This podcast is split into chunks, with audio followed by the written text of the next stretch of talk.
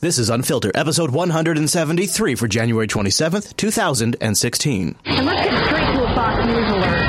Fury in Flint, Michigan, boiling over. Protesters fighting for the governor to step down as more families file suit in the wake of the city's water crisis. Kelly Wright is here live with the new developments. Kelly, good morning. Leah, good morning to you as well, and Heather. Governor Rick Snyder is expected to discuss the Flint water crisis in his State of the State address today. Meanwhile, Flint residents are filing a class action lawsuit.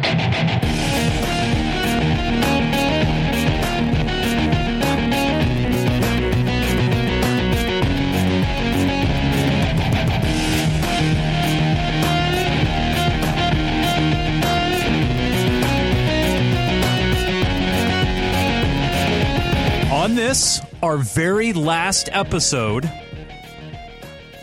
before the Iowa caucuses, this is Unfiltered, Jupiter Broadcasting's weekly show about the news you shouldn't be watching. My name is Chase. Not Chris, but no. Happy belated birthday, Mr. Hey, Chris. Hey, buddy, happy belated birthday to you, too. Yeah, look at us here. Bell. Get your bell over there. There you go. There we go. Yeah, it is getting to be election season, too, yes. So people forget about our birthdays. Because, you know, Hillary's saying stuff, Bernie's saying stuff. Well, I did get a call from Bill. Oh, you did? He did call me up. Oh, that's nice. Said, you know, you having a good birthday. He was able to send some drinks my way. It was a great time. Nice. That was very nice. I'm glad you guys are still in touch. We are. You know, I am really sort of set back by just how much crap is going on in the world this week. Oh, my gosh. And when we had to sort of break down and try to figure out what to cover and what not to cover, it was a really hard choice to make. We're going to go through some cyber news off the top like we often do. We like to cyber. Obviously, you know, I just got done driving through Oregon. Obviously, the Oregon standoff. So I was going to ask you, were you able to detour through Burns? You know, I set up this community event that I invited Bundy to come out and speak at on his way out. Actually, he was on his way. I heard. Yeah, he was on his way. Yeah. So we're going to talk about that. Also, the situation in Flint is horrible. Oh, my gosh. So, I mean, first, obviously, the big auto crisis knocked out so many jobs, right? Yeah. And, you know, Michael Moore. Yeah, Michael Moore. Ronald McDonald was out there. You know, he was out there. Yeah, Ronald McDonald's out there. And this is not laughing at all in this part. I mean... Well, I am kind of laughing at Ronald. Well, laughing at that part. But it's just so sad that this community has just had some terrible luck. We're going to get into that. This. Oh, and then guess what? I know you don't like to admit it. I don't like to admit it. I'm not going to dignify that with an answer. But it is actually 2016. It is actually 2016. Doesn't matter what you say. No. Hey. Well, you did hear also, by the way, that he, you know, he's happy not to be running for that third term. Yeah, I bet. Yeah. But so now we actually got to talk about some of the stuff that's coming up in 2016, some of the elections. So we are going to spend sort of a little bit of the front of the show kind of heavy on domestic issues. Then after we get through the domestic issues, we're going to expand out to our bread and butters, the terrorism and all the crazy stuff around the world. Fear. We are going to cover something that might be one of the most important stories we've covered in a long time on this show today, and it's something that's not getting any coverage in mainstream media. And I don't really know of a lot of other alternative media that's covering it either, although they're going to start very quickly. Then there's been some interesting developments for Putin personally.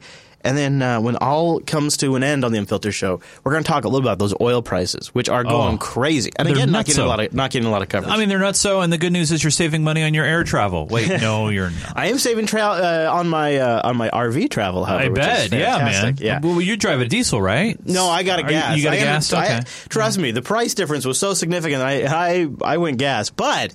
Diesel's also coming down. It's cheaper than regular, unleaded in some places. Yeah, it's crazy. All right, Chase. So let's start with our cyber section. I love the cyber. And this story is what you do when you want to keep people real scared about cyber and you want to use the buzz of the Super Bowl to get people watching, but you got absolutely nothing to work with. Normally what you do like in podcasting is, well, you just pick a different topic. Move on. But in the mainstream media, you whip together something that scares everybody, even when it's totally baseless. Breaking down, security officials taking a closer look at whether or not recent attacks on fiber optic systems in California could be connected to a more complex plot. Concerns that the upcoming Super Bowl could potentially be the target. The FBI revealing that fiber optic cables in the Bay Area were deliberately severed between 2014 and 2015. Okay, so this is breaking news. Breaking news. What's it say right there on the lower third top right there, Chase? It says breaking news. Yeah. And so in 2014, fiber optic cables in L.A. got cut. And actually, this has been happening all over the state of California. You know, this has been meticulous. This has been legitimate. Yep. This is big deal. And, you know, not necessarily breaking news, right? not breaking news at all, and really not really related to the Super Bowl at all. While there's no specific threat to the big game, the FBI is preparing for the threat of drones and potential game day attacks in crowded spaces just outside the stadium in Santa Clara, California. Joining us now, Morgan Wright, cybersecurity analyst and a senior fellow at the Center for Digital Democracy. Let's talk about the cyber optic thing first. Cyber optic. So we're going to talk about the cyber optic thing. I like this. Fiber optic and cyber optic. Hey, chat room, there might be a title in there. Cyber optic attack. Yeah, but here's, I mean, Fox isn't doing the Super Bowl, so I don't see that angle. Is this just your government classic propaganda being pushed out on us? This is their demo is extremely scared of technology, right? And they can use even though they don't get to run the Super Bowl, they can still use the Super Bowl for hype to get people's attention. Right? Oh, a cyber attack! You know, I've been hearing a lot about them. All these drone attacks too, drones and cyber hackers, and the Super Bowl's coming up. Right. And then, so as you can see, there's no direct threat. There's really even no connection between the fiber cuts and the Super Bowl. Although fiber cuts are super inconvenient. Attacks since 2014, and basically what that would do is disable phones and computers. How significant is this? Look, we've kind of buried the lead. Have there been any arrests in that? No. Not that we've heard of. No. So, yeah, I'll tell you, it's going to, Heather, this is going to impact public safety, 911, where these fiber cuts happen. This is going to. Now, nothing's happened. There's been no threat, nothing linked to the Super Bowl, but yet now we're sort of procrastinating. Well, you know, here. But here's the thing, Chris, you know, honestly, because of these things that have happened and now we have the Super Bowl coming up, I think we actually need to escalate it. Yeah, I think we need to get more money into this. We need to actually get our arms around this. We got to get our... Part of the impact was people couldn't make these calls. They couldn't get to 911. Their cell phones didn't work. No, not just. And then there's business affected. So, yeah, this is I was a senior law enforcement advisor for the 2012 Republican National Convention, another national special security event. These are the types of scenarios, Heather, that just don't keep people awake at night. They give them nightmares. No kidding. Well, man, I love that. I love that. You know, this really. So the government douchebag slang. Mike Rogers used to say it all the time. What's her face? Your good friend, Dianne Feinstein. My good friend. Yeah. Says it all the time. Comey says it all the time. You know what really keeps me up at night? The fear of ISIS really keeps me up at night. Oh, that's right, yeah. ISIL, by the way. Napolitano used to say it all the time. It is one of the biggest bureaucrat douchebag sayings. This really keeps me up at night. It's another way of saying I worry so much about this that I lose sleep over this because I'm thinking about it constantly. And it's also playing on this really horrible cultural aspect we have in America where we sort of like exalt the person who sacrifices their personal health to work so hard at something. Like that person is like something we should all admire because they're working so hard, they're damaging their health. Like and we as a culture, we think these people are incredible and we wish we were like them. So then by invoking this keeps me up at night. You're invoking this. I worry about this so much, and I sacrifice my health and sleep for this. It's like it's invoking this heroistic, like overseer. Right. Yeah. It makes me sick. And so when this guy is now these d-bags on these pundit shows are saying this crap, it's so hollow now. The saying should be stricken from everyone. No one is allowed to say it anymore, and if they are, they're immediately a d-bag. Types of scenarios, Heather, that just don't keep people awake at night. They give them nightmares. No kidding. Well, FBI. Offering $250,000 for the arrest and conviction of anybody who is tied to this. So obviously they are taking this quite seriously. How difficult or how easy is it to even access these cables?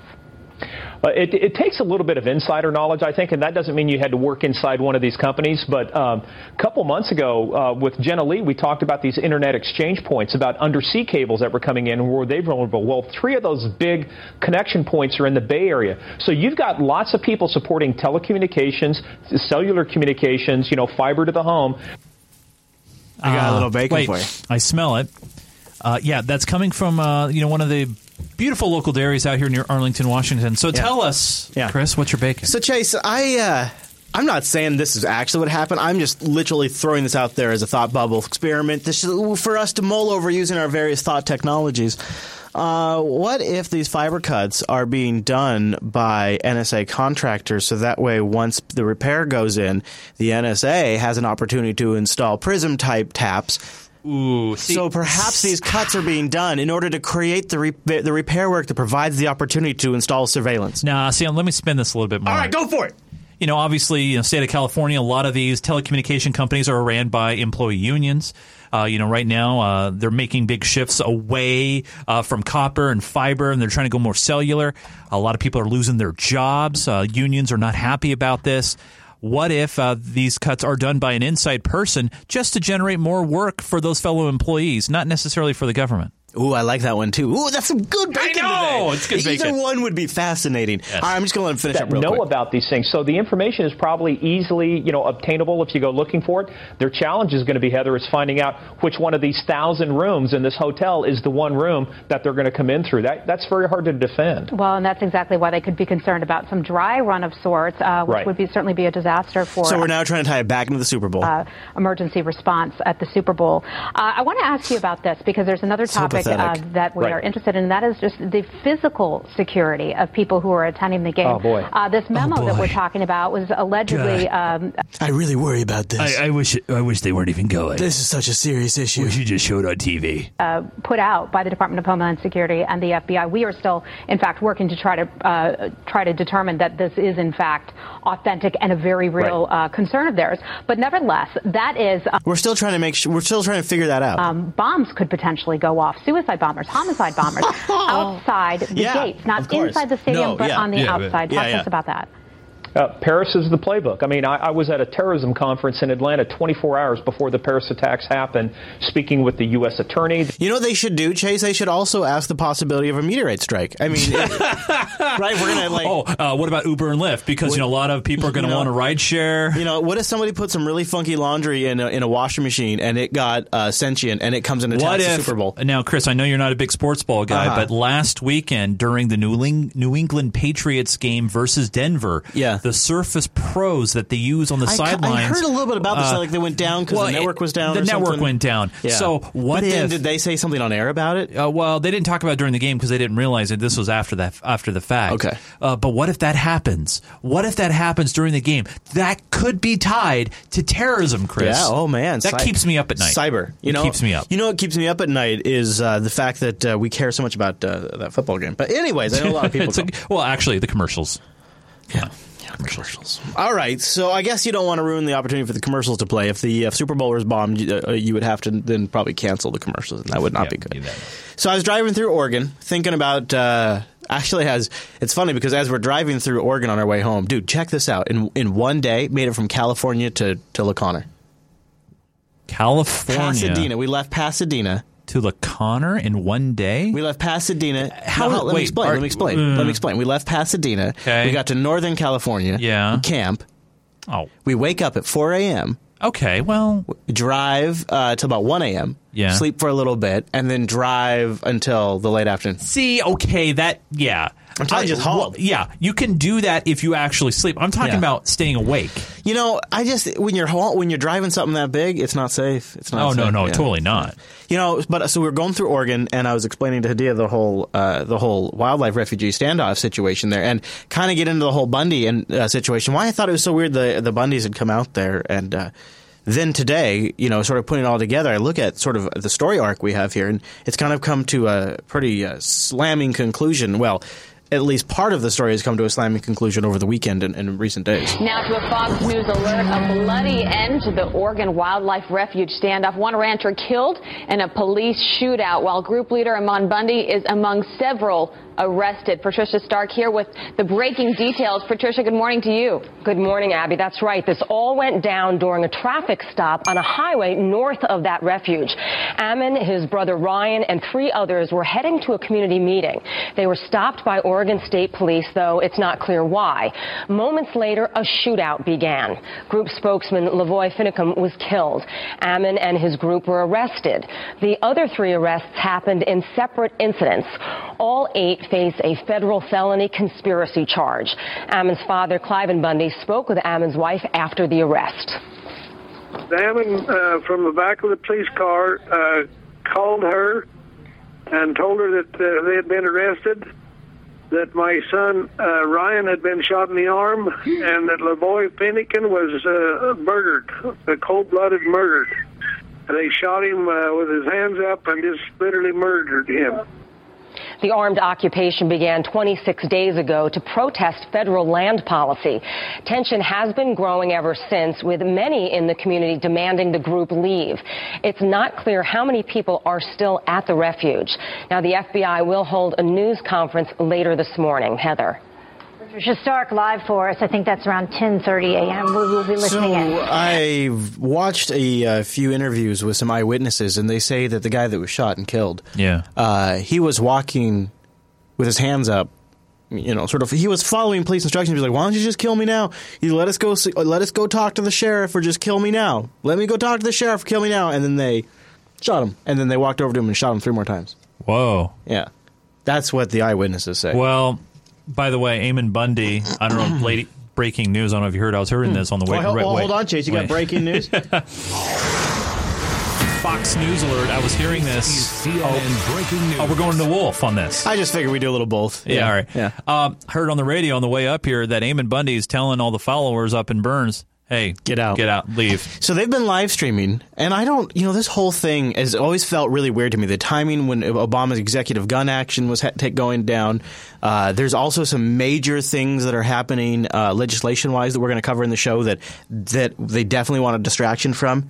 I don't know what to make of this, but this was pulled off of their live stream. So the people who are remaining are live streaming. Right. And this was caught during their 24-hour live stream, where somebody walks into the frame of the camera, and it's kind of hard to pick up, and it could mean anything. Okay. Somebody walks into the frame of the live stream camera and says, "Hey, I need you guys to sign some talent release forms." Whoa, what? And then one of the guys says, "Wait, what?" And the guy literally jumps up and kills the live stream. So I'll just play it for you and tell me, and then we'll talk about what you think it means. Okay.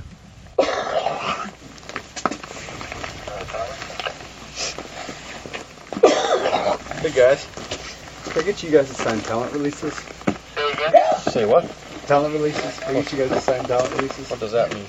Insurance to a movie? It just means like. And then he kills the stream.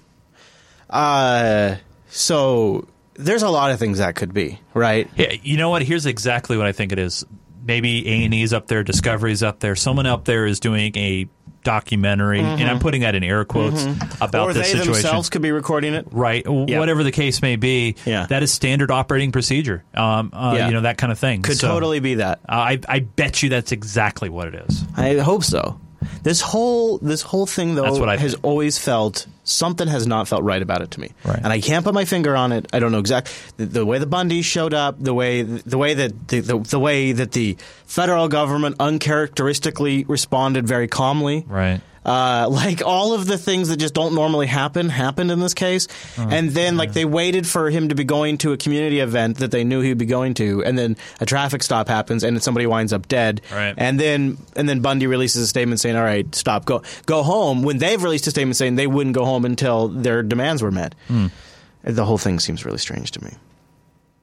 Whole thing seems very strange. Yeah, I think it, like I said, I think it's in a documentary or A&E or somebody's doing going on. All right, Mr. Chase. So we'll keep following that Oregon story. I think it's very fascinating. But I want to talk a little bit about Flint.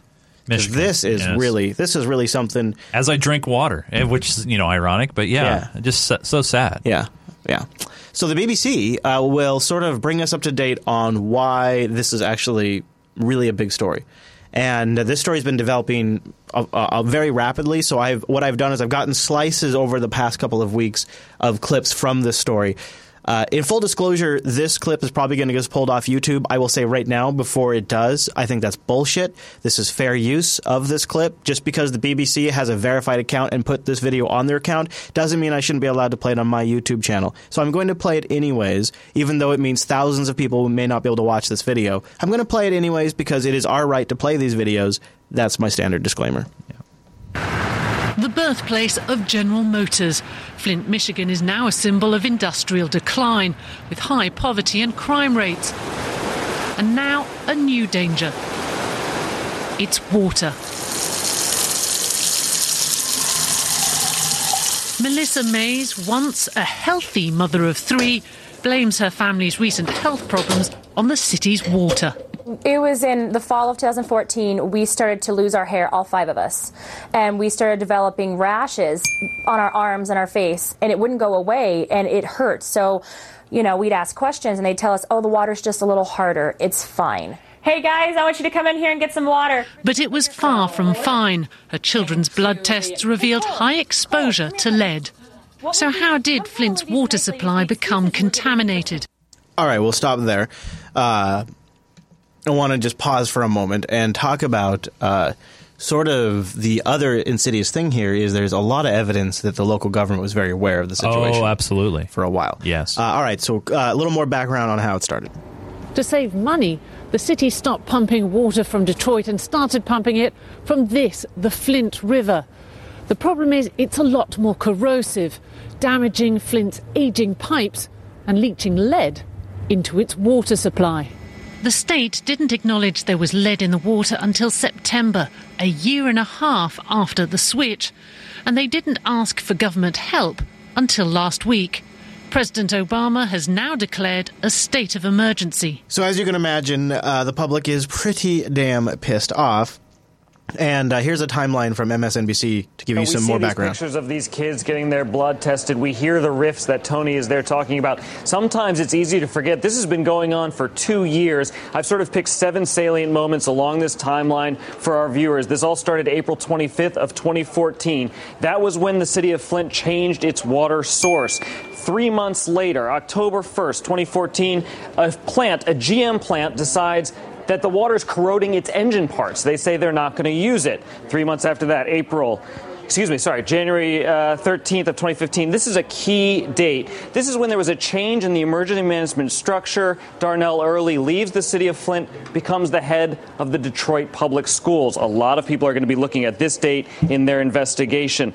3 months after that, we have a council vice president. Council Vice President Davis attacks the governor on his Facebook page, calls it genocide. Another major moment. That's when we had a lot of national attention come down on the city of Flint. 5 months after that, September 29th, that's when Governor Snyder gives a press conference. He calls it a, quote, serious issue. He promises public action steps. 3 months later, December of 2015, you have this poster letting parents know it's safe to bathe your kids in the water. This?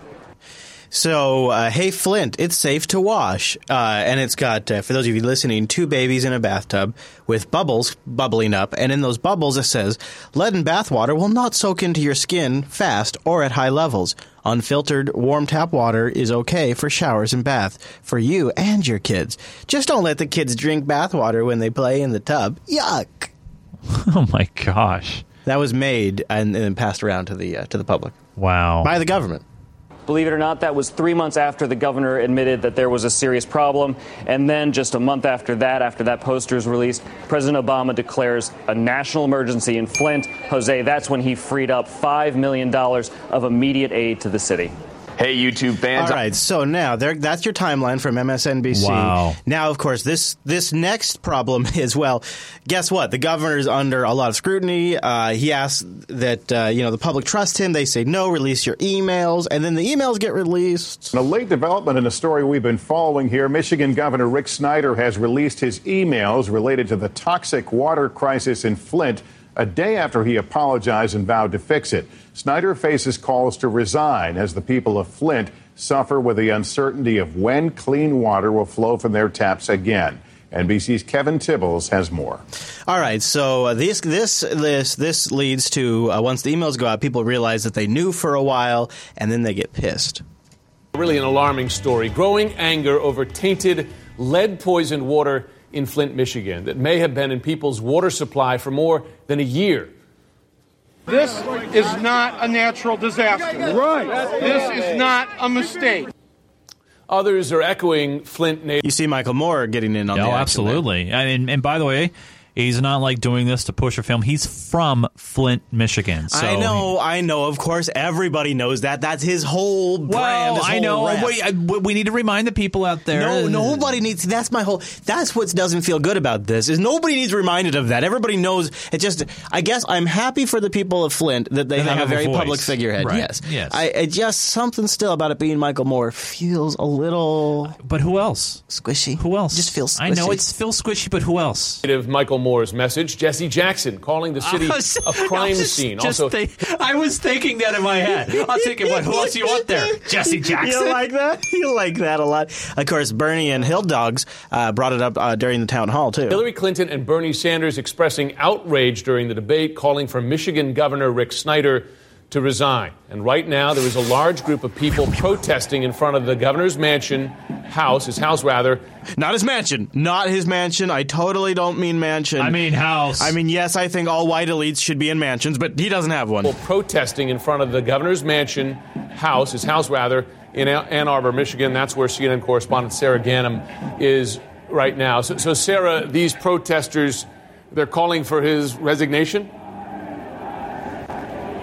They're actually calling for his arrest, Jim. These people out here, about 150, 200 people have been out here for the past hour. I'm just going to say, dude, if my entire family's hair started falling out and I had that problem with my children, I would want blood. Yeah. I would be so angry. In the freezing cold, these people are angry. They're upset. These are residents of Flint.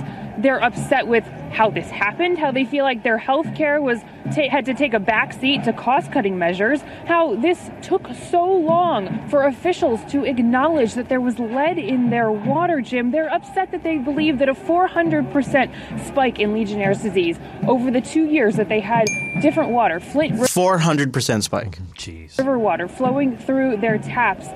10 people died. They're upset about that. They're angry that they're still paying for this water that's flowing through their taps. Earlier today, we were at a resident's house. The water coming into her bathtub was blue, and it had specks of black in it.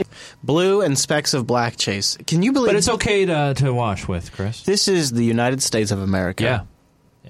The strongest country in the world. Remember when Obama was just bragging about how buff our military was, about how we spend more than and the one guy going, military industrial complex. We spend a ton of money. I mean, I don't know how to talk about this in a way that doesn't seem sort of pedantic, like we've talked about it before. But seriously, at what point do we start investing at home just a little bit, right? Well, what it comes down to is obviously you have government officials, of course, protecting their own skin. They're trying to satisfy the private interests. Yeah. It's the same line that we've heard time and time again. Yeah.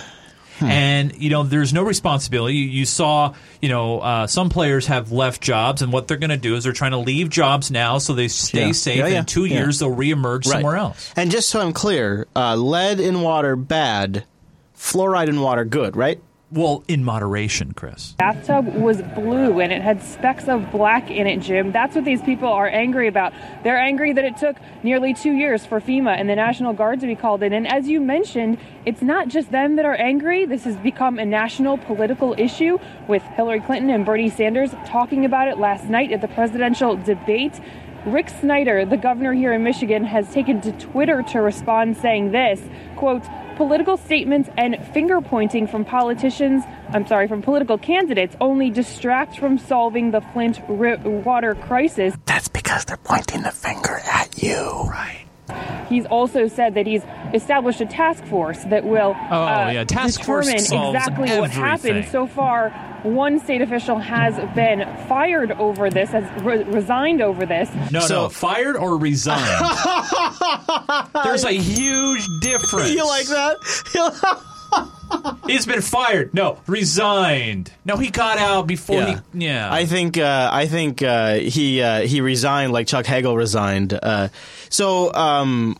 I hear this, I think So when she says that he set up a task force, political candidates only distract from solving the Flint water crisis. So when a politician says stop the finger pointing, he's also said that he's established a task force. And they established a task force. What that is language for is I'm not stepping down. No, it's the task force is going to find someone else at fault. Yeah. We're going to acknowledge that fault on that other person. Yeah, and he's going to bank on the fact that he can say, I'm a governor. I don't manage things at that level. Even though I bet it got up to him if they knew something like this was going on for this long. And now here's what's going to be fun for the unfiltered audience is I guarantee you that is politician speak for I'm not stepping down. So now the question is, right, what happens next? Well, if he doesn't step down, all right, so he'll do this task force or whatever. And if he does end up stepping down, I think that means he was pressured to do so. No, I bet you see a recall. I think you definitely see a recall. All right, you ready for a red book? Yeah, let's red book it. Now, what do you think? I have not checked the news as of right now. I say, well, let's check the news as we're recording the show to see if anything has happened. I'm going to just do a search right now at Google News because Google knows all, right? Right. I mean, I prefer Bing, but that's okay. No, I'm just kidding. You want me to use Bing News? No, I'm just kidding. All right, so I'm going to do Flint, Michigan. Yep. And I'm just going to see what we get. You know, maybe I'll also put the keyword governor in there because here's what. Because for all we know, he's already announced a step down. Yeah, we never know. That's true. I want to ask you. We want to get this right. Yeah, okay. No, we got a panel. We got the panel. Yeah, it's all about panels. Yeah, no panel. Okay, yeah. Okay, yeah, new plan. I got a new plan. He's got a new plan. Yeah, he's not. Okay. So Chase Nunes. Yes, Chris Fisher. By the end of this at some point. Yes, Chris. Will Governor Snyder have been forced out either by political pressure? Will he step down? No. What is your... Okay, where's your red... Okay, hold on. Hold on, where's the red book? Okay. I want to be wrong.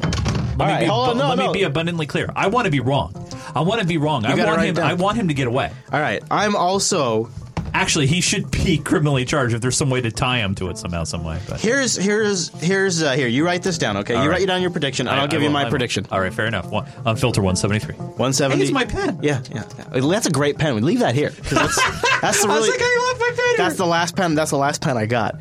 All right. 173, and I'll say... Gov in Flint. I know he's not the governor of Flint, but this yeah, no, helpful. But that's how we're gonna remember Flint. It. Yeah, Snyder will not step down is what I said. Yeah, okay. Not going to. And now, do you think he'll be or pressured? You say he's going to remain in office. I say we'll see a recall effort, but I don't think it'll go anywhere. Okay, all right. What do you think, man? Here's my prediction. I think Governor Snyder, will remain in office. Unless this becomes a major 2016 campaign issue. Ooh. Which I don't think it will. Okay. All right. So I'm going to ask the chat room, kicked out or stays? I'm going to ask the chat room right now. We'll see what they vote, too. So we'll let them do a little live red voting right now. All right. Unless 2016 election issue. Got it. All right. Okay. So all right. So all right. The new Red Book entry is made. Done. Right. Fair enough. Straw poll is in the chat room if you guys want to vote if you think Snide's going to get kicked out or remains in. And so he's got his panel set up. He's got a plan of action. Right. He's going to figure out who did something wrong and sense. Stop pointing fingers. It will determine exactly what happened so far. One state official has been fired over this, has resigned over this, but that's not enough for these people here. They want more accountability. As you hear, they believe this goes all the way to the top, Jim. Sarah, this is the key question for me. Is there evidence, and I think for many people watching this story, that officials knew the water was poisoned before they warned the residents of Flint, Michigan? So as public documents begin to come into the public domain, we are learning that there is evidence that state officials knew as far back as February that certain Flint homes had very high levels of lead in their water, and that as early as April, the EPA was aware of some of that as well. Now, The issue here is that the people were not told until August. And when they were told in August, that was not even by the state or government officials. That was by a Virginia Tech researcher who stepped in. And it wasn't until October that they took any steps to remedy. So now the question is, for all of those months that they had the data, why weren't they acting, Jim? No question. I mean, just alarming to watch this play out. Sarah Ganim in Flint, Michigan. Thank you. In Ann Arbor, hold on, guys. Come on. There's just... Hey, Mr. Yeah, boy. So I'm going to see what the chat room says. The chat room says so far 71% say kicked out. All right. 29% say stays in. I mean, don't get me wrong. We've seen the political process work so many times in this country. I'm just saying I like where you're going already with this. Yeah. Oh, boy. So before we wrap up the domestic section, which I know we've been domestic heavy, but before we wrap up, I want to plug the Patreon. We've got 425 patrons, which is awesome. And we now officially have a working folder on the 420 special. But also on top of that, it's kind of a neat number to reach after Scale because going into Scale, we didn't have that many supporters. And while I was at Scale, I was approached by three specific individuals who said, I just – first of all, they all love you. Aww.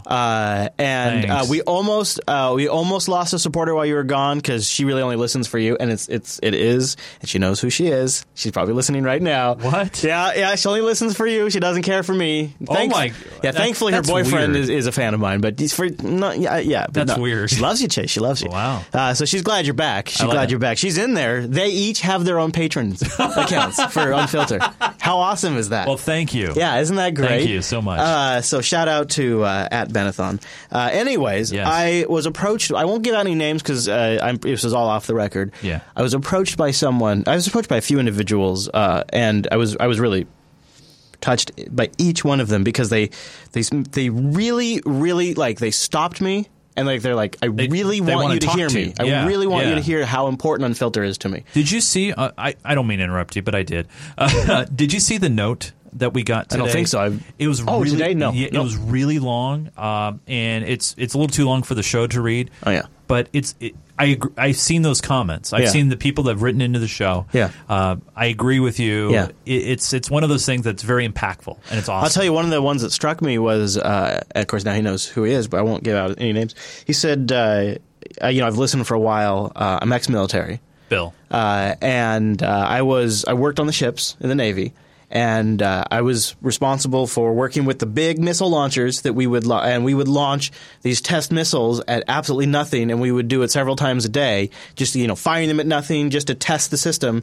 And he's like, it was $1 million a shot. Every missile was $1 million. Jeez. And you guys talk about this stuff. He's like, you have no idea how right you have it, and how much worse it is than you even say it is. Mm. So keep going. He's like, keep going. I know how hard the show is, but keep going. So that's why it's really great to see 425 people there because, if this were ever to start to slide, I mean, this is really what the bare minimum takes just to keep up with the show. Yeah. If this were to start to slide, Chase and I would have to start looking at alternative professions. It's interesting you bring that up, Chris. I know you've been toying around with the idea, just in case there's a plan B. Well, actually, I don't need to worry about the plan B. I already exercised the plan B. I didn't tell you about this. Oh, really? Yeah. Oh, jeez. And a lot of causes, they send me emails. They say, hey, we want to support the show. Yeah, we know your sponsor policy, but would you make an exception in this case? Yeah, and hopefully our supporters will understand. The thing about Unfilter is we don't want to be swayed by any advertiser. No. So what we figured is we would go with a topic that is completely politically safe, has no real, as far as we can see, any relation to our show or anything we'd ever cover. That's right. So I went out there and vetted this sponsor, and we do have a new sponsor for this episode of 173 of the Unfilter show. Really speaks for itself. Let me go ahead and play for you guys. Oh, wait a minute. We need some audio. Oh, hold on. Let me bring in the special sponsor segment. I am the most fabulous whiner. All right, go ahead. All right, here we go. This weekend, set your sights on great deals as Big Top Promotions presents the King County Gun Show this Saturday and Sunday at the Eden McCullough Expo Center, formerly the Old King County Fairgrounds. Browse thousands of guns, knives, and accessories, modern, antique, collectible, long guns, handguns, ammo, accessories, and more. Yeah! Saturday 9 to 6, Sunday 9 to 4. Parking is free, no membership required. Under 18, free with an adult. Big Top Promotions presents the King County Gun Show this weekend at the Eden McCullough Expo Center. Big Top Promos. Yeah, there you go. So yes, our sponsor for 173, the King. No, actually, full disclosure, they are not the sponsor of the show. We're just joking. We're just messing around. That was pretty good though, Chase. You sound good. Thanks, buddy. You sound real good. So look, you don't want to see the show go that direction. No, you don't want to see Patreon.com/unfiltered. You don't want to see the bacon segment brought to you by Oscar Mayer. Yeah. You don't want to see it. Yeah, you know what we got to do now? We got to have our annual board meeting of the show. Like we have a board meeting. I think that's where we go to Sticky Fingers Barbecue, which, by the way, you know it's not. I know. Well, I don't know, but I know. So Sticky Fingers is gone. Big Stickies is gone. Now, for those of you who have not been around since episode 1, this is where we do the majority of our planning of the show. Yeah, we got to go. We got to go out of the office. We have a summit. We go down to our meeting room. Yeah, but the Yelp reviews for this new place is really, really positive. So we'll check it out. Are they like a third owner now, or is it the same owner but third name? I don't know. I think it's a new guy. I'm just really confused. From what I want from barbecue is like just really good. I want to be like the same dude for 15 years, cooking. Have you ever been to Moose Creek over here? I've seen. It's not bad, but you know there's only so much they can do in that space. Yeah, but it's not bad. Yeah. They used a huge portion of their space to put a huge slow cooker in there. Ooh, yeah. All right. So Patreon.com/unfilter. We are going to work on restructuring the milestones, and really I need to redo both Patreon pages. It's just I'm kind of waiting for more mental bandwidth. So it may be down the road. And that'll be part of our dinner summit at the new barbecue place. Yeah, sure. Yeah, sure. All right. So while we're staying domestic. You and I, we're staying domestic. Yes. Let's talk a little about Hillary. It is time to talk about 2016, and things are getting interesting. And every now and then there's a few stories to cover with her emails. It is incredibly serious to have a potential president of the United States who had such poor judgment, higher than top secret information on a private server that could have pretty easily, I think, been tapped into by our enemies. So you have to question her judgment. That's a very serious thing. I think that anybody else would have probably been in jail for doing something like David Petraeus. So now this is on CNN. This is no longer like a Fox News specific issue, right? And it's getting more and more traction. Yeah. Fox News is learning that the FBI is going directly to the intelligence agencies involved to determine the classification of Hillary Clinton's private emails. As just last night, Mrs. Clinton deflected questions from her emails, during the Democratic town hall. Listen.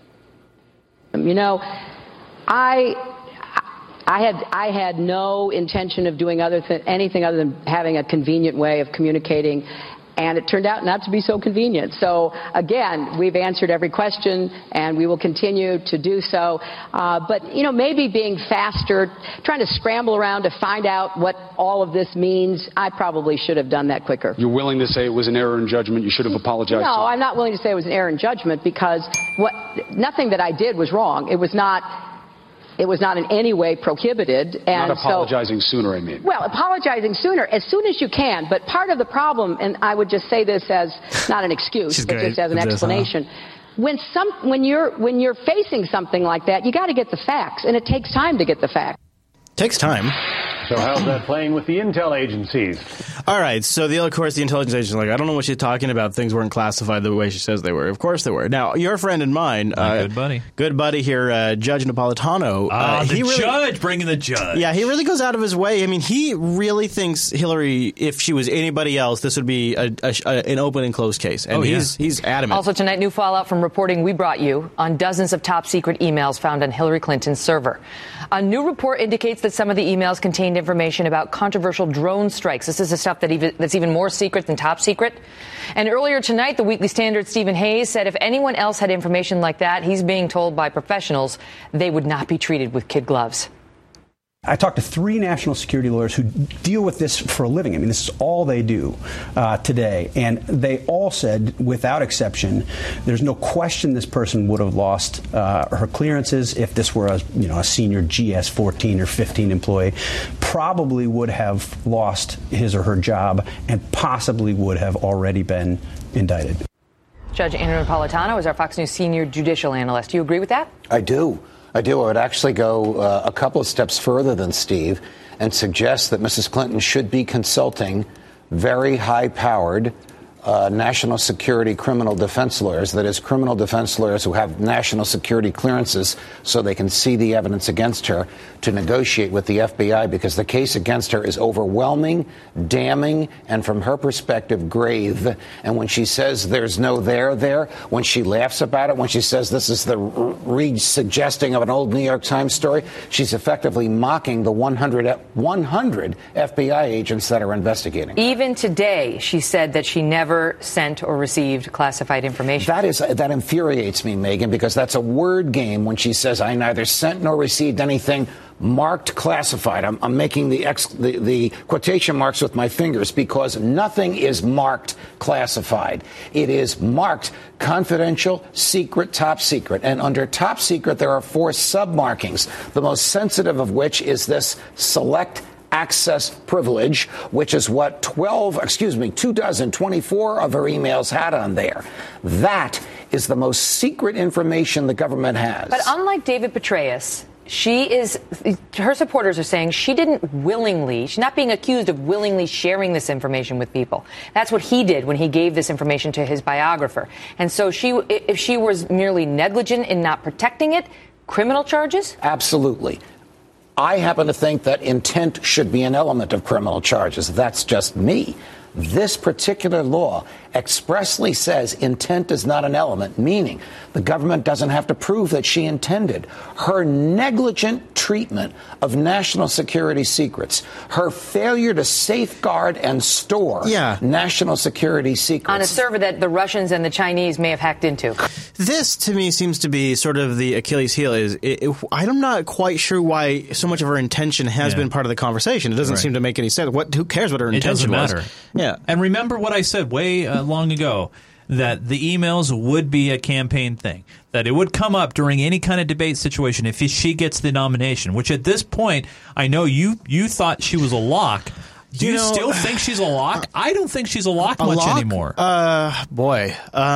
You thought she was a lock. I mean, admit it. You thought she was a lock. I just don't think Sanders is electable. But she... I mean, I don't think she's a lock anymore. She can't be a lock. When you when Sanders entered the race, and these are straight numbers, he was polling, 2%, 3%? Mm-hmm. And now he's in some states, I mean, in New Hampshire, he's 20 points over. He's in Iowa, he's 10 points up. It's at a point where, people... They look at Clinton and they see, I mean, even the young people, during their open town hall debate, she was asked by a college student, young people don't find you trustworthy.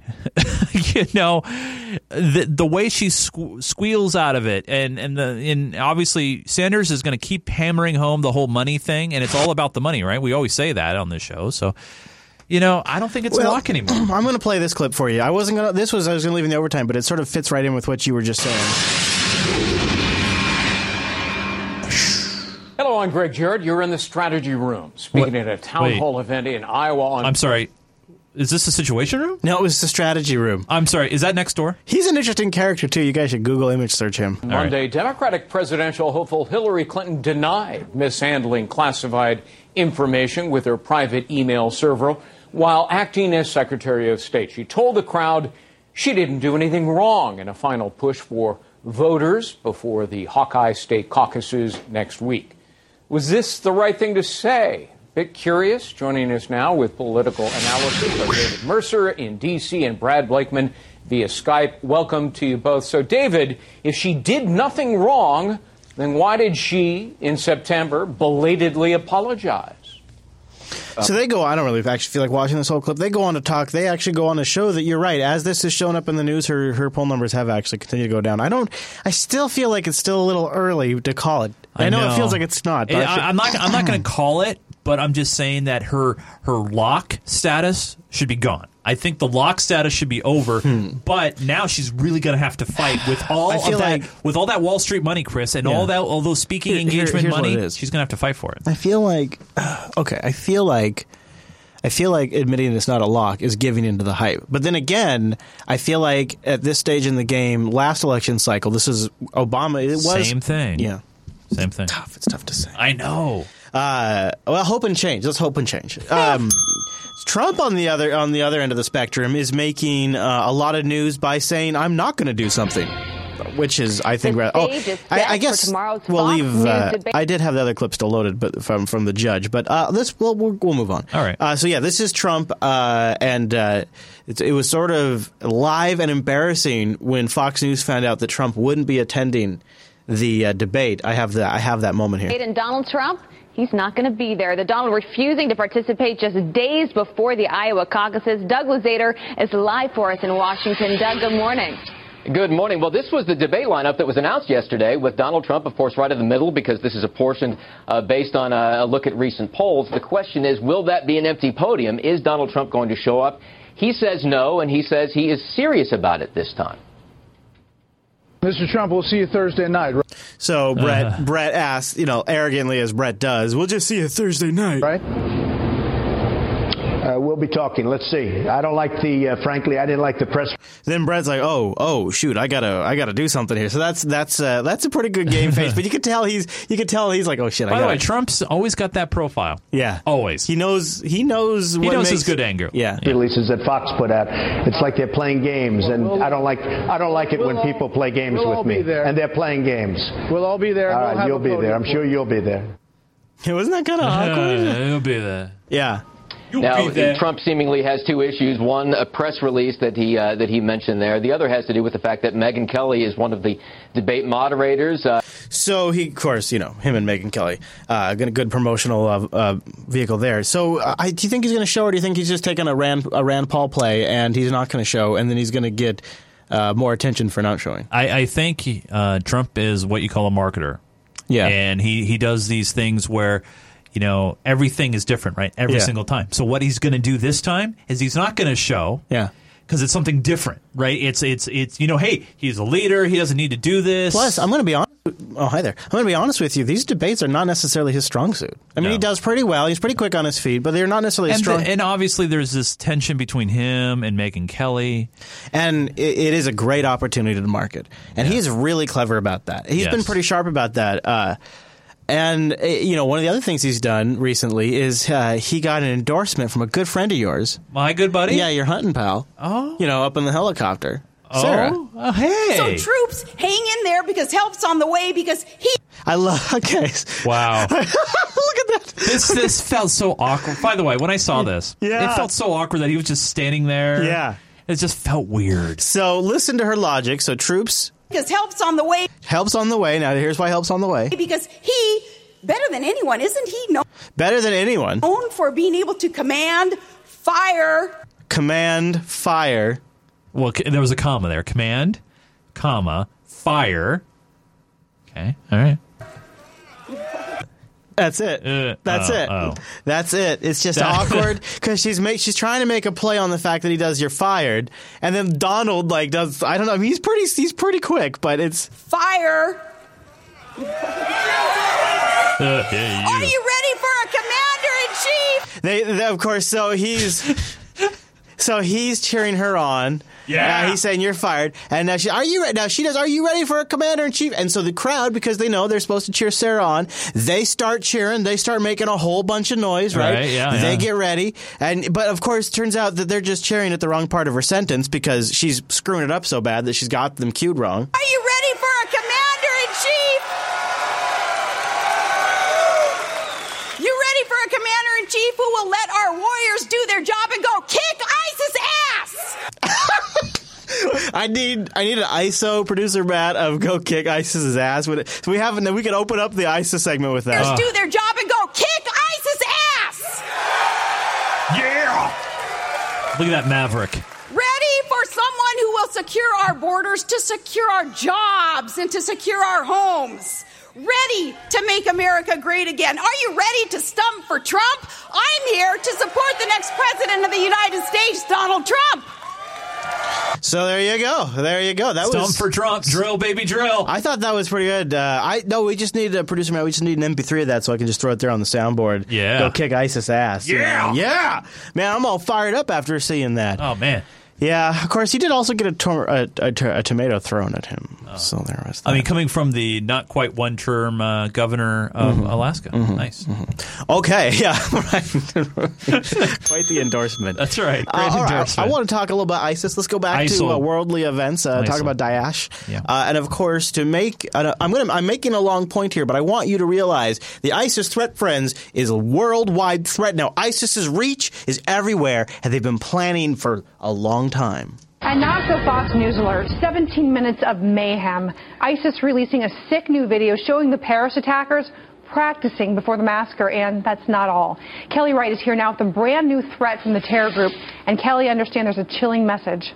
Well, there is, and some of the images of the video are too graphic to be shown. It is 17 minutes long. It does not... Funny how that always seems to be the case. Huh. 17 minutes long, too graphic to be shown. You could just say it's too long. You could just say that. Show ISIS members carrying out the Paris attack, but shows them committing atrocities before those November attacks. It's entitled...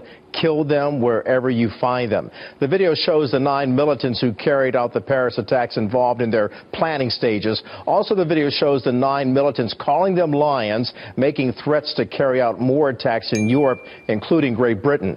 But all 9 of them died in the Paris attacks or their aftermath. 7 of them appear on the video standing behind bound captives they describe as apostates. They were beheaded or shot. The French government is studying the video. Some analysts say the aim of the video is to show that ISIS is determined to carry out more attacks. The November 13th... All right, you getting the message here? Determined to carry out attacks in Great Britain. ISIS is going to carry out attacks. Attacks, as you recall, killed 130 people and injured hundreds more. The terrorists targeted soft targets, a concert hall, a restaurant and cafe, and a soccer match at the National Stadium. The video ends with the caption, "Whoever stands in the ranks of disbelievers will be a target for our swords and will fall in humiliation," and it clearly threatens Britain as the next priority target, including Prime Minister David Cameron there. I think I get that message. The bottom line here is the video was distributed. So now, Chase, we got to wrap this package up. And, you can't have like an amateur, like a podcaster, wrap something up and important like this. Right. So you got to go to Kelly Wright, a professional Fox News broadcaster, to properly wrap up this very scary ISIS story. Hey, and remember, it's the job of that well-paid reporter to give the public a little extra scare at the end. And this right here, this delivery is why he makes the big bucks. French and English with Arabic subtitles. And ISIS is a menace to society, and the governments that are after them have to do something to end their menacing very quickly. Back to you. All right, Kelly Wright. Oof. Oof. Oh, are you properly scared? And down the stretch they come. A menace to society, and the governments that are... I like his confidence. When he says the menace to society, he is, like, supremely confident in his statement. And then he quickly goes off the rails. He's like, I got nothing. Watch him. Titles. And ISIS is a menace to society. You see that? Look, he's very confident right there. There are that could be a profile picture on Facebook. He looks so good right there. Yep. And then... And the governments that are after them have to do something to end their menacing very quickly. Back to you. All right, Kelly Wright live for us. Good job, Kelly. Look at that look. Like, that's the... all right, failed. That's the I failed. All right, so ISIS, they're going to be in Britain. And also, ISIS could be right here getting our children. ISIS on campus, a college professor potentially tied to the terror group. The FBI and Department of Homeland Security now investigating after a probe turned up some disturbing extremist posts on Kent State professor Julio Pino's social media pages. And as WJW's Dave Netherland Heather's reports, that's just the start of the story. As far back as 2002, Assistant Kent State History Professor Julio Pino was creating waves. All right, so this already sets off my spider sense. Yeah. So the media is playing B-roll of this guy. We know nothing other than the FBI is investigating him. They are now filling in all of the blanks, going back and saying he's been creating waves, saying, you know, which in other words is newspeak for he's been exercising his right to free speech. Writing a column in a tribute to a Palestinian suicide bomber. In 2007, defending himself against accusations that he's sympathetic to terrorist groups on a conservative website. So in 2007, he defended himself against accusations. They're citing that. They're citing this now as an example of why he's a bad guy. In 2011, he made headlines again, shouting death to Israel during a speech by an Israeli diplomat. That's not a popular thing to say online. That same year, leaving this message on his Facebook page. There was dancing in the streets in the United States. This is in 2011 after Osama bin Laden was killed. And I remember my reaction... Well, two things, because we watched it live for the show. Yeah, I remember. Do you remember you? I think it was you that caught this because we were watching on the live feed. I think it was you. Like there was like no protest. There was nobody outside the White House, and then CNN was like telling, like was sort of like getting people to show up. And like getting people to chant USA, US. And I remember thinking, look at all of us crapping our pants and how excited we are that we just murdered somebody. Now, of course, it was Osama bin Laden. Right. But there was just like this, ooh, that feels a little weird. Yeah. So, I mean, even I had I didn't go publish it on Facebook because I'm not a D-bag, but I still remember going, oh, that feels a little sick. Chants of USA, USA, USA. This fascist mentality is reminiscent of Hitler's Nazi Germany. Americans claim that the death of Osama bin Laden was a victory in the fight against the problem of international terrorism. There is no problem of international terrorism, there is the problem of the United States. On Tuesday, the FBI visited Kent State's campus. So he posts that in 2011. So on Tuesday, the FBI shows up to where he works, revealing a 1.5-year joint investigation with the Department of Homeland Security. So they've been investigating this guy for almost 2 years. Wow. ISIS is barely even that old to begin with, right? So so they've been investigating this guy since we've been calling ISIS IS or Daesh or ISIL. The professor's possible association with the Islamic State. He denied the allegations to a reporter for the university. I've not broken the law. I don't advocate that anyone else break the law. So I'll stand by that statement. Pino, who has been teaching history at Kent since 1992, also denies that he sympathizes with ISIS, but his practice is freedom of speech. If you sympathize with ISIS, what exactly are you sympathizing with? Right. I mean, what is he saying? The caliphate? Could you give me some specifics? Don't give me generalizations, please. I fulfill my duties as an American citizen by speaking out on issues that some people find controversial, of course, but no, I have not violated any U.S. laws that I'm aware of or that anyone has informed me. Kent State University President Beverly Warren tweeted a message on Wednesday. You know, what's she going to say, right? Of course, she's the president of a university. Of course, university should be the center of progress and, of course, understanding things like the Constitution and the freedom of speech and embracing things that push the boundaries like education often has. So, of course, as the head of an organization like that, she's probably going to be completely behind her employee, that professor, and his freedom say whatever he wants in the United States of America. Hoorah, right? Of course, right? That's of course, that's exactly, because she's the head. Today saying we find Professor Pino's comments reprehensible and counter to our core values. Oh. He does not speak on behalf of Kent State. Oh, okay. That's too bad. Well, we knew that. He already specified. Yeah, exactly. That's why I thought that was a pretty low blow. Yeah. All right. So we have ISIS in the campuses, ISIS getting into our teachers, thus affecting our students with their cancer. And all of this, of course, is part of the massive war on terror. The U.S. military has come in for criticism over the price it was apparently willing to pay to destroy an Islamic State cash vault. Now, you remember we talked about this last week, I think, or 2 weeks ago. One official telling CNN the U.S. was willing to risk up to 50 civilian casualties in this area to get the building, to destroy the building. Well, as it turned out, up to 7 civilians were killed in the strike. RT's Guyane Chichibkan now joins me live from the American capital to talk more on this. Hi there, Guyane. Washington has already said it does everything possible to avoid civilian casualties. Does it appear that this issue as a primary concern has changed now? The State Department spokesperson said he was not familiar with the Pentagon officials saying that they were willing to tolerate 50 civilian casualties for the target in Mosul.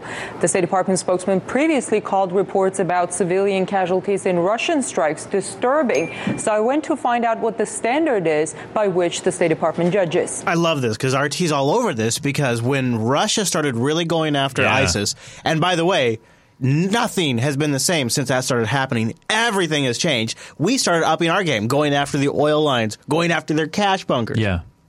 But when Russia first started attacking, then for 30 days solid, every single day, 30 days solid, it was Russia is being indiscriminate about who they're attacking. They're killing civilians. Russia's willing to kill civilians. 30 days straight on the news every single day. And now, up to 50 is good with us. What does the number of civilian deaths have to be for you to call it disturbing? Well, again, I don't think, so when we're talking about civilian casualties, what we always say, and I think live up to, is the fact that we always seek to minimize civilian casualties.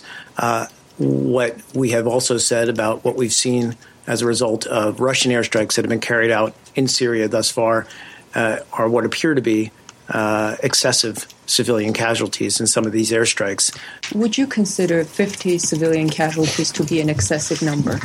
Again, I'm not going to put a number on it. I'm just not going to do that. And I did not get a number, but the State Department official did concede that there's a certain calculation of collateral damage for high-value targets here. Calculus, so a particularly important target, you'd be prepared to tolerate a greater number of civilian casualties.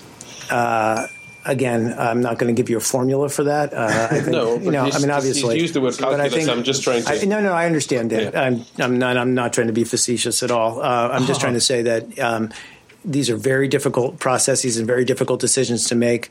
And obviously, we're dealing with high-value targets. Pentagon officials had earlier said they would assess all targets on a case-by-case basis and may be more willing to tolerate civilian casualties for more significant targets. The State Department is very uncomfortable talking about this because they've criticized other countries for causing civilian casualties, and now the U.S. military is weighing what is an acceptable number of civilian deaths for a high-value target. Bringing us up to date from Washington, D.C. Guy Nature Chicano. I know it's in RT's best interest to call them out on that, but I like that. I think is worth bringing up. It's a poignant point. So I've been building up towards something. So we're striking them in Syria. Of course, they're striking us in Britain. They're in our colleges. ISIS is everywhere. ISIS is a worldwide problem now, and that's why we need a new authorization of force, something that is out of the World War II era and in the terrorism era, and something, guess what, nobody is talking about. But finally, your great friend, my personal buddy, super big buddy, Mitch McConnell. Hey, Mitch! And our other good friend of the show. Yes. Lindsey Graham. Have got a new bill. Oh, there's a new bill? Yeah, they got a Go Kill ISIS bill. It's a real nice package full of all kinds of authorizations. All right, how much money? To go, don't worry. How much money, Chris? Unlimited. Oh? Yeah, don't worry about that. What you need to worry about is the fact that it basically declares martial law across the entire world. That's really probably the part is working. This is Senator Christopher Murphy, a Democrat from Connecticut, and he took a little time yesterday on my birthday to go to the floor and be like, hey, you probably should know what's going on here. He intentionally went to the floor to do this so it would be in the record. By the way, obviously, Chris, not a lot of people there. Maybe they were hanging out with you on your birthday. The only reason he's doing this is because by law now this has to be in the record. It was on C-SPAN. We have video proof of it. Otherwise, but nobody always talking about it. The raw audio and video is out there. Obviously, we have it here on the Unfiltered Show. You've not seen it anywhere else. And the issue is this is a significant issue for everyone in the world. And it could potentially really screw with a lot of protections that we think we have as U.S. citizens. Right. Madam President, today I wanted to come down to the floor to speak very briefly about a resolution that the majority leader introduced, I believe, earlier today. This is an authorization for military force resolution that apparently purports to give the president legal authority to conduct military operations against ISIS.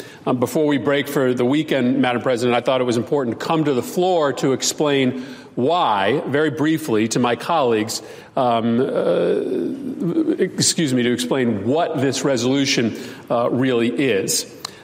This resolution is a total rewrite of the War Powers Clause of the United States Constitution. Let's be clear about that. It is essentially a declaration of international martial law, a sweeping transfer of military power to the president that will allow him or her to send U.S. troops almost anywhere in the world for almost any reason with absolutely no limitations. If there's a need for a rescue mission, when the world is threatened, when the world needs help, it calls on America.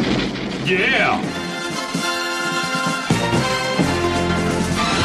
So I'll have a link to this in the show notes. This is awful. It's right here. Authorization for use of military force against the Islamic State of Iraq and the Levant and its associated forces. Sponsor is Mitch McConnell. It's currently got a prognosis of a 42% chance of passing. Wow.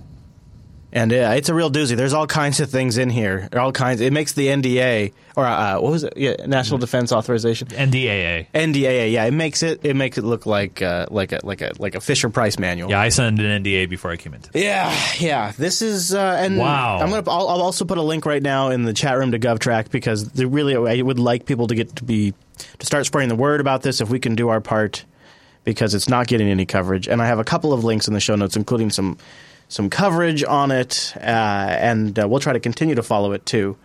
It's pretty great. It's essentially instead of declaring war, we just authorize force now, and they just give them indefinite powers. Well, yeah, because remember, it's on a country. You can't. Who do you declare war against, Chris? And let's be clear. This is not. There's two things about this. There is a good probability at this moment in time that Hillary Clinton will be the next president of the United States. And so this is Mitch McConnell giving a gift to the next president of the United States. This is not really for Barry. Barry's already doing this. This is to cement what Barry has started so that when the next president comes in, it's locked. Easy, smooth. Yeah. They don't have to do any crazy executive action kind of stuff. See, so because the other thing is, right, executive action, you don't know what happens with that when the next executive comes in. But it's not, there's very little chance they're going to overturn something. But my point is this is a gift for the next president of the United States. And what it really shows you is since there's a high probability at this point in time that the next president of the United States is going to be a Democrat and it's going to be Hillary Clinton, it really shows you that at the end of the day, all of the parties are working together to help each other out. Mitch McConnell just gave Hillary Clinton a huge gift. And so we have to look at the bright side of this. Have you heard of jihadis? Oh, of course we have. Yeah. Well, apparently jihadis I didn't know about jihadis. It's a big thing online. She writes in flowery detail of her first meeting with her future husband. After a few minutes, I flipped my niqab. He looked at me. Our eyes catch each other's. I had palpitations that is faster than the speed of light. This is a blog written by a woman who calls herself Shams and goes by the handle Bird of Jannah.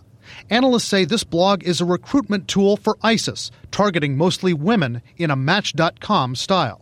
Where it's about romance, it's about the perfect life, it's about making everything bad in their past go away because now they're going to have the perfect future.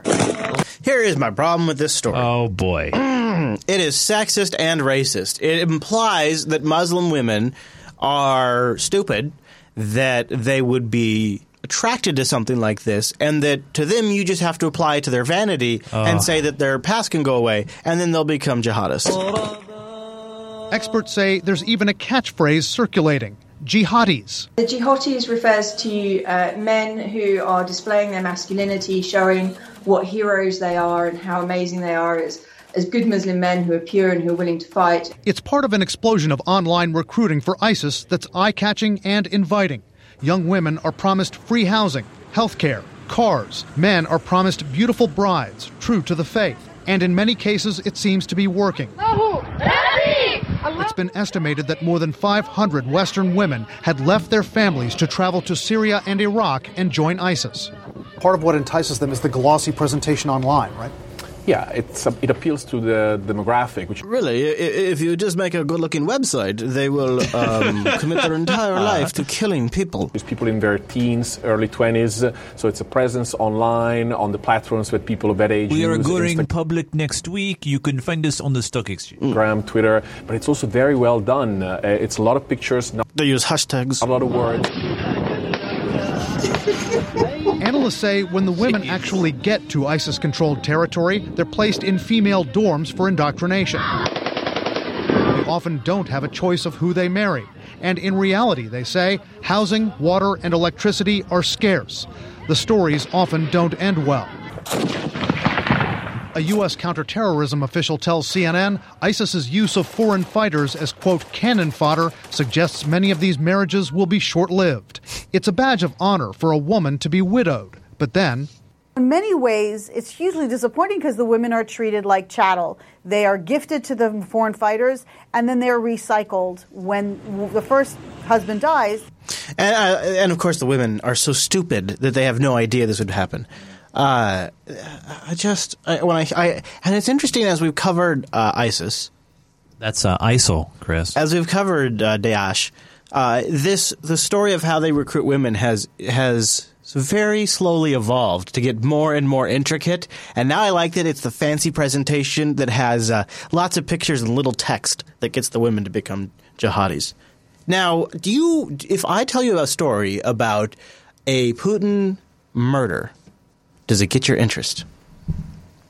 The rumor is a spy leaves Russia, defects, becomes an informant, and while in London is poisoned with radiation. Whoa. A Russian spy who defects, becomes an informant, dies of radiation poisoning. I just pulled it up. I think that's the next plot to The Bourne Identity. Right, yeah. No, it is a Putin murder mystery. Whoa. It was the shocking murder of a prominent Russian dissident seen here dying in his hospital bed and an act of nuclear terrorism, say British officials, in the heart of London, just yards from the U.S. Embassy. Now a British investigation has found that the two Russian secret agents accused of the murder, quote, probably acted with the approval of Russian president. You know, maybe. Years ago, by the way, it's kind of interesting this is coming up right now. Vladimir Putin. The FSB operation to kill Mr. Litvinenko was probably approved by Mr. Patruchev, then head of the FSB, and also by President Putin. You know, probably. I mean, so I'm gonna go ahead and make sure I make a very big public announcement about another public official. Now, if this was Angela Merkel, do you think he would be doing this right now? Oh, absolutely. If this was Hillary Clinton, do you think he'd be? No. Alexander Litvinenko, who fled Russia for the UK to seek asylum and become an informant, was an outspoken critic of the Kremlin, accusing President Putin of orchestrating the deadly bombings of Russian apartment buildings in 1999 to justify a second Russian invasion of Chechnya. Another potential motive, the report cites an article Litvinenko published that accuses Putin of sexual involvement with underage boys and that Russian intelligence had video evidence. Litvinenko blamed Putin for ordering his poisoning. You know, I would kill this guy, too, if I was Putin. And he was saying that stuff. I'd kill him, too. I mean, I wouldn't. Allegedly. But if I was Putin, I would. And authorized this statement from his deathbed. You may succeed in silencing one man, but the howl of protest from around the world will reverberate, Mr. Putin, in your ears for the rest of your life. I don't think that has been the case, actually. Today, Litvinenko's widow, Marina, welcomed the British findings. I'm, of course, very pleased that the words my husband spoke on his deathbed when he accused Mr. Putin of his murder have been proved. The details of the case seem stolen from a spy novel. Surveillance video shows the Russian agents at the London hotel where they allegedly injected a powerful dose of the highly radioactive element polonium-210 into Litvinenko's tea during a meeting there. Litvinenko died a slow, painful death, and the radioactive polonium contaminated dozens of other people who had direct or indirect contact with him. This was a blatant and unacceptable breach of the most fundamental tenets of international law and of civilized behavior. Today, one of the accused killers, Andrei Ligovoy, now a Russian politician, vehemently denied the accusation. An outrageous lie, and I can't find any other word to describe it. My swanky position in the government since that event has no indication that it was a payoff, and thank you. Russian officials dismissed the findings as politicized. This gross provocation of the British authorities cannot help hurting our bilateral relations. Yeah, I do agree it is politicized, but I also think he probably was killed. Yeah, probably. And those guys probably did do it. Do it. Yeah, do it. Just kill him. It was done years ago, too. It's interesting that CNN didn't put the timeline in there specifically. Wow. Yeah. All right. So if you're a supporter, grab the sink this week. There is some clips in there about Turkey, and also in the overtime folder, there is a ton of stuff. I really would encourage you, if you are a supporter, go grab that sync. We're probably going to switch to a different system at some point in the future. So I'd like to try to get as many distributed backups as possible. So that way when I switch over and delete everything. You can pull the new. Yeah, we'll have somebody backing it up. Right. You know, I find my final thought, by the way, on that murder story. Yeah. The guy was killed with a special type of radioactive material. Very specific. That feels like a loud message. Yeah. And it's kind of like, what are you going to do? What are you going to do on Putin? You know, we're going to take you out. You're going to like it. We're going to do it. He's mob now? Putin's mob now? Kind of, I suppose. Kind of is. I don't want our shirt. So the couple of things going on right now that are really obvious if you've taken a road trip recently is gas prices are going crazy low. Cheap. And, I mean, I paid $1.85 today. $1.85 a gallon. That's really good. $1.85 a gallon. That's not discounted in any way. That's out the door. Yeah. Yep, yeah. That's using my debit card. Yeah. And I don't think I've paid that since Bush. I mean, I think it's been since Bush that I paid something that low. So the stock market is really taking a dump today. And part of it is because oil. But this story talks about a little bit about stock market, talks a little about oil. And then we've been speculating on the show how low oil might go. There is a factor that we have not considered that could dramatically impact the oil market and force prices to go even lower. What's that? Well, this clip will tell you. On a very busy trading floor here at the New York Stock Exchange, we've just heard the closing bell ring, and stocks got crushed today. No doubt fear is ruling Wall Street these days. During today's session, we saw the Dow and the S&P 500 fall below levels that we haven't seen since August. The Dow, you look at the year so far, the Dow has fallen already 8% for the year, and we're only about 2 weeks into 2016. Part of the reason we're seeing... Now, they're saying it's oil. Also, turns out the December numbers, horrible. This dramatic fall in stocks, oil prices. They blame oil. I think that's definitely part of it, but I think in here they also talk about...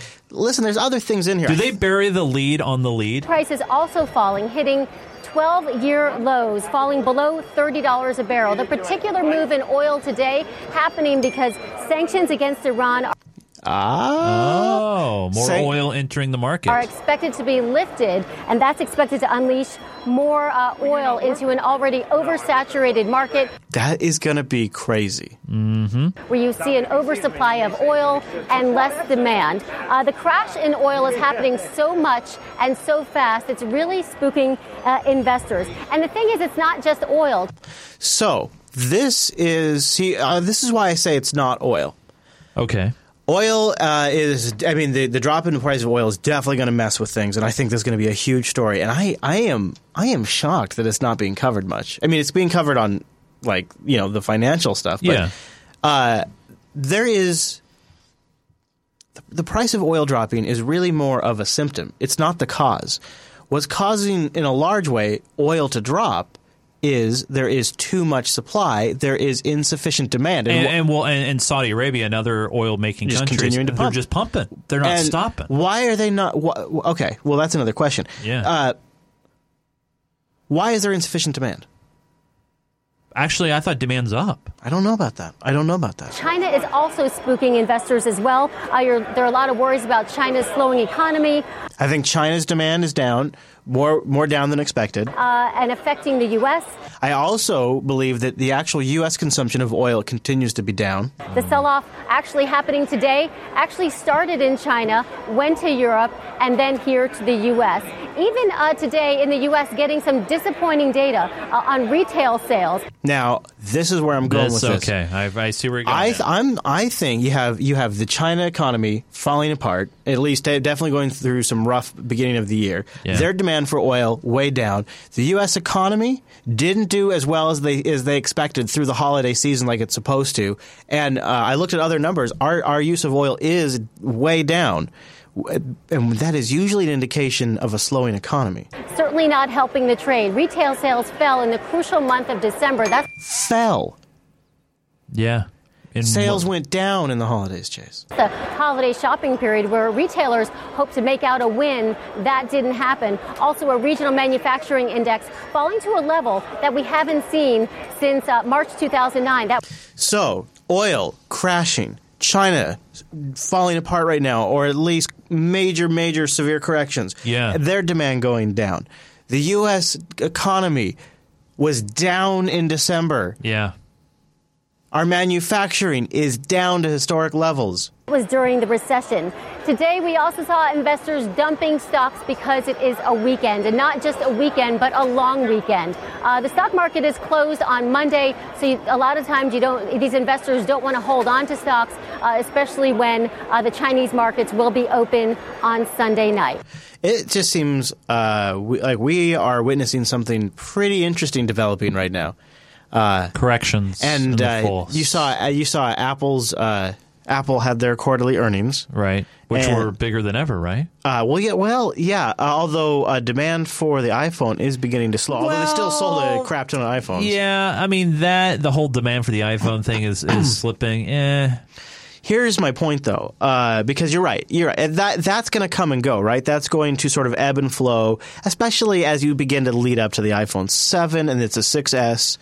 I'm looking, though, at something that I found to be rather remarkable. I think if you look at the amount of money that Apple lost at just how high the dollar is, yeah. Like they lost something like $22 billion to currency devaluation. Wow, $22 billion just to currency devaluation. Well, maybe they shouldn't put their money offshore.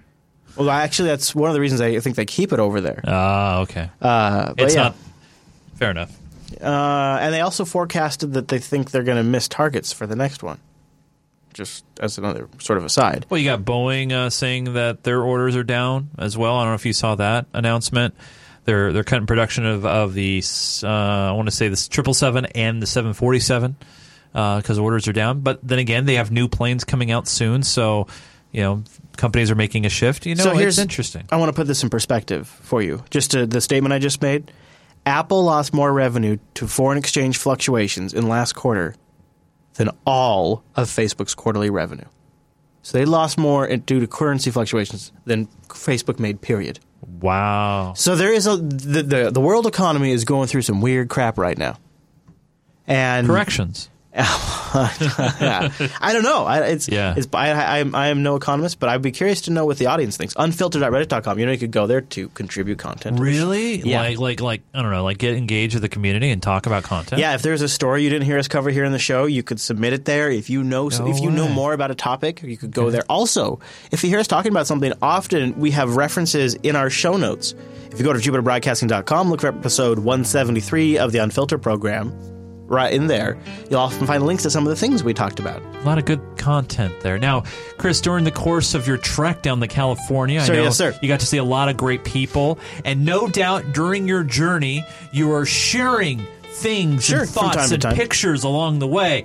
There's this platform that may be going away in the future. I was reading an article. Boy. But just in the meantime, where can people go to follow you? At Chris LAS. Is on what platform is this? You could do it on Twitter. Ah, Twitter. Yeah, it's pretty much the only one I use anymore. Fair enough. Oh, yeah. Is there any other place that the people can follow? You can follow at Jupiter Signal. Okay, that's a good one, too. JupiterBroadcasting.com/calendar for live times. Nice. What about you? You on the Twitters? I am on the Twitters. Really? I give people extra characters. My name's a little shorter. Oh. At Nunes. Oh. Nunes. Huh. Yeah. Huh. Yeah, pictures, inside stuff. What if I want to see your face? If you want to see my face, you can go over to my podcasting realm. What? Extraordinaire mansion, I mean house, geekgamer.tv. We do a Minecraft show and also occasional reviews, topics, PAX coverage, E3, all those things. What a good. Yeah, man. All right, so we want to thank our supporters. First and foremost, you have us here. If you want to keep us going out there and you are not yet a supporter, patreon.com/unfiltered, and you can keep us here as well. We really do appreciate it. And remember, if you are a supporter, we encourage you to listen to the Supporter Show. A lot more stuff was covered this week. Nice, long Supporter Show with additional content. Unfilter is like part of the show. When you listen to the Supporter Show, you get the ultimate Unfilter experience. You want to know a good bonus? Yeah. Join our show live. We do it every single Wednesday. Unless you're on a trip somewhere. Go to jblive.tv. Join us Wednesdays at 6 p.m. Pacific time. We get started about an hour early with the pre-show. It's a lot of fun stuff, so come join us. Of course, we got in the calendar, too. All right, buddy. Thanks so much for tuning in this week's episode of Unfiltered. See you right back here next week.